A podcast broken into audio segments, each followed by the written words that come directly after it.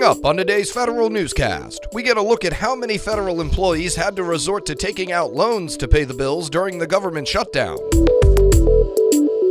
A government watchdog agency worries sensitive tax data is still at risk.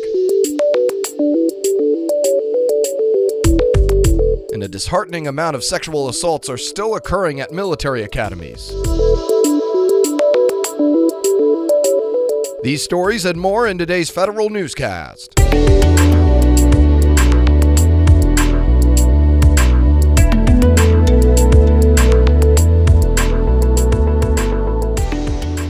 today's episode of the Federal Newscast. I'm your host, Eric White. A majority of formerly furloughed federal employees responding to a Federal News Network survey sought some kind of financial assistance during the partial government shutdown. Of the more than 500 furloughed respondents, 33% applied for unemployment benefits, while 21% applied for loans to pay for debts. Another 44% said they got a break from creditors on rent, mortgages, and utility bills. The National Treasury Employees Union is not withdrawing its lawsuit challenging the constitutionality of the Anti Deficiency Act. NTEU did withdraw its motion for preliminary injunction after President Trump announced his support for a temporary continuing resolution. It can still renew that motion if the government closes again after February 15th. NTEU has another lawsuit in the U.S. Court of Federal Claims that challenges the legality of excepted employees working without pay. The Government Accountability Office urges the IRS to improve its protections for sensitive taxpayer data. GAO finds the IRS has not consistently enforced password expirations, installed critical security patches, or replaced outdated software. GAO made five new recommendations the IRS agrees with, but since 2017, the agency has faced more than 100 outstanding recommendations. However, the watchdog office also found the IRS has made greater use of encryption. The House Veterans Affairs Technology Modernization Subcommittee has new leadership. Nevada Democrat Susie Lee will be the subcommittee's new chairwoman. Indiana Republican Jim Banks will continue to have a leadership role on the subcommittee, though this time as ranking member. It was initially unclear if the House VA committee would continue the Technology Modernization Subcommittee in the 116th Congress. The subcommittee formed late last year and briefly examined VA's evolving plans to adopt a new commercial electronic health record. The Pentagon's Independent Testing Office says DoD needs to pull back on one of its most important cyber defense programs. Federal News Network's Jared Serbu has more. In its annual report on Thursday, the Director of Operational Test and Evaluation said DoD's Joint Regional Security Stacks are neither operationally effective nor operationally suitable. It's the second time in two years it's reached that conclusion, and DOT&E says DoD needs to stop JRSS deployments until it can fix the problems.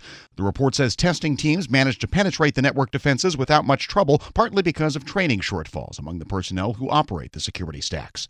Jared Serbu, Federal News Network. A new appeals modernization program from the Veterans Benefits Administration will be ready February 19th. Veterans will be able to choose one of a few different options to process their claims. VA is also setting up two new appeals processing centers in St. Petersburg, Florida, and Seattle, Washington to help additional claims. VBA Undersecretary Paul Lawrence says the agency has hired 605 additional employees to help process appeals. Sexual assault incidents in U.S. military academies rose slightly this past school year, according to the Pentagon, with 117 reported incidents.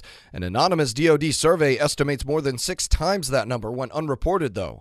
Army Secretary Mark Esper says he is troubled and disappointed by the findings. He says those who do not intervene and stop sexual assault or harassment violate the nation's trust.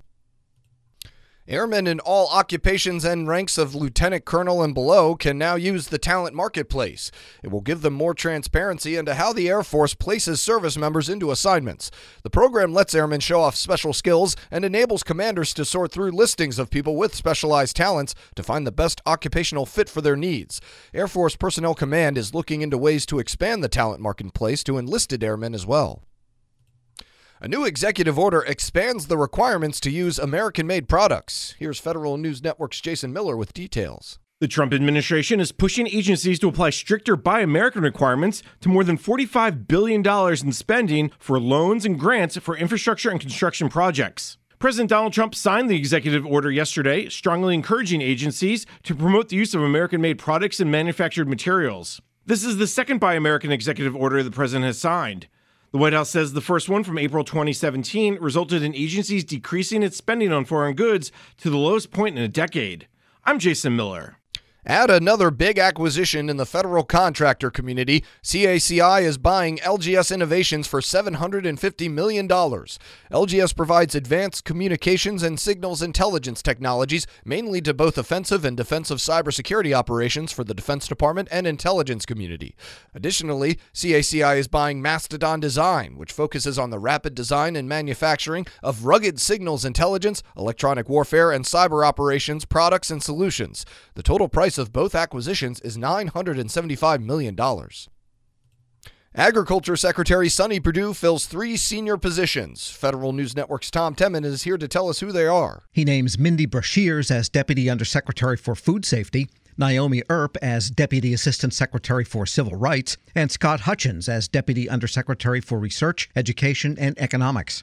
They don't need Senate confirmation, but they'd all been nominated without the deputy title, but the Senate didn't act last year. Meanwhile, the White House has sent all three names up for renomination. I'm Tom Temin. You can find more information about these stories at federalnewsnetwork.com. Search Federal Newscast, subscribe to the Federal Newscast on Podcast One or Apple Podcasts, and follow us on Twitter. Our handle is at Federal Newscast. I'm Eric White.